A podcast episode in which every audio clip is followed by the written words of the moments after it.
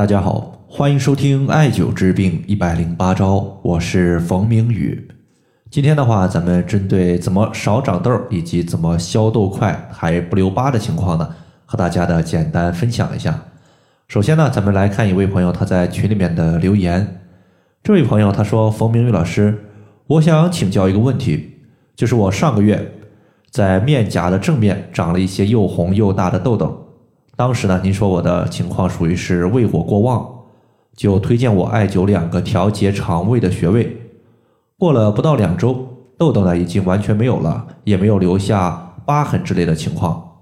但是我的儿子也有类似的问题，不过他的痘痘呢主要是长在额头的两侧，甚至头发里边也有一些痘痘的情况。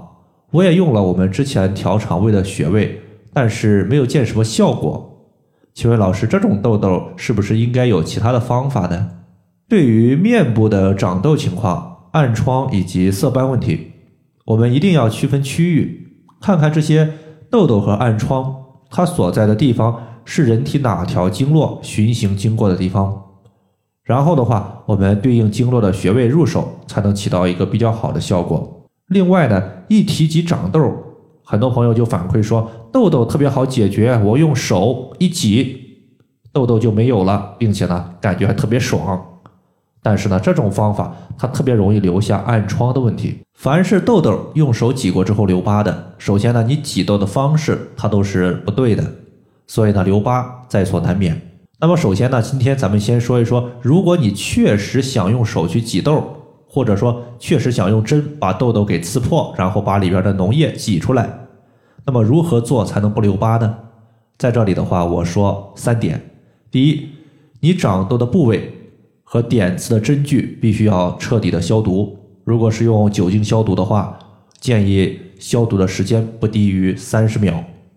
第二，尽量不要用手去挤痘，这就相当于是一个气球，我们用手一挤，这个气球爆掉了，气球的碎屑满天飞。但是后期这个气球，你想把它再拼到一起。那么可能也不太容易平整，所以呢，用手挤痘它特别容易留疤。第三呢，尽量用针刺破，并且从痘痘的下缘水平刺破。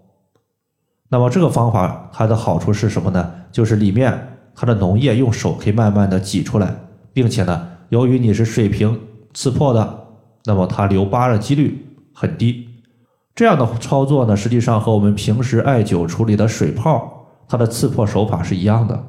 我们处理水泡的时候，也是用一次性的点刺针从水泡的下缘刺破。那么接下来呢，我们言归正传，来说一说今天反馈的这位朋友他所解决的面颊长痘问题，以及额头两侧的长痘问题，用了同样的方法，它不管用的原因在哪里？胃经这条经脉呢，在面部循行的区域是非常广的，它起于我们的鼻子，然后的话交汇于鼻根处，同时的话环绕我们的口唇，经过我们的下巴颏向上呢，到达发际线。简单一句呢，总结下来就是说，我们脸颊的正面和前额的部分区域，几乎呢它都是胃经循行的地方。根据经络所过，主治所及的原则。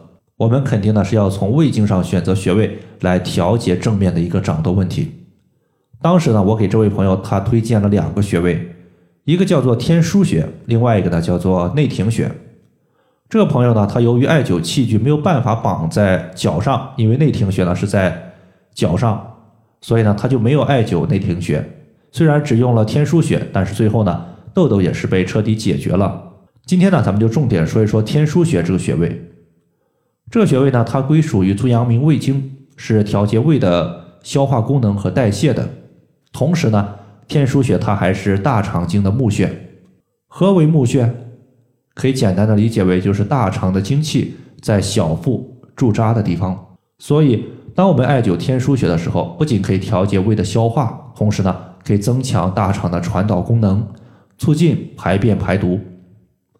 你会发现，凡是脸颊的正面长痘的朋友，要么它伴随有口臭的问题，要么呢便秘的情况比较多。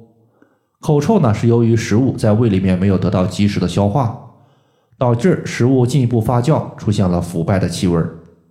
那么便秘呢，它由于大肠的功能比较弱，从而呢出现了传导的时间比较长，大肠进一步吸水，出现了便秘问题。那么天枢穴呢，对于这两个问题，它都有很好的一个效果。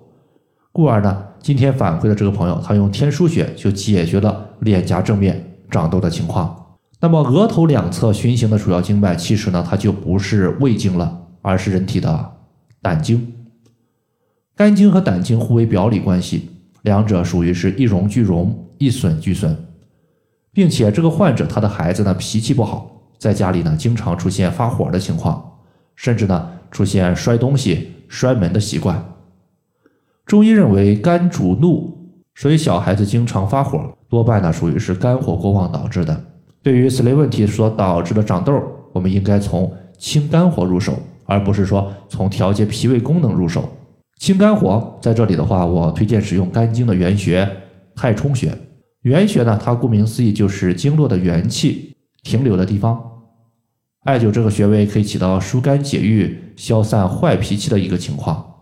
脾气控制住了，那么肝气舒畅了，慢慢的，我们额头两侧的一个。痘痘以及暗疮也就没有了。太冲穴它是我们人体足背的一个穴位，在第一和第二脚趾缝向上推，推到两个骨头夹角的前方就是我们的太冲穴的所在。以上呢就是我们今天所要针对长痘的情况，它所在的两个位置以及调节方法，就和大家简单的分享这么多。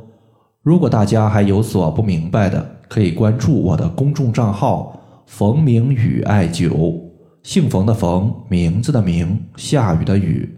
感谢大家的收听，我们下期节目再见。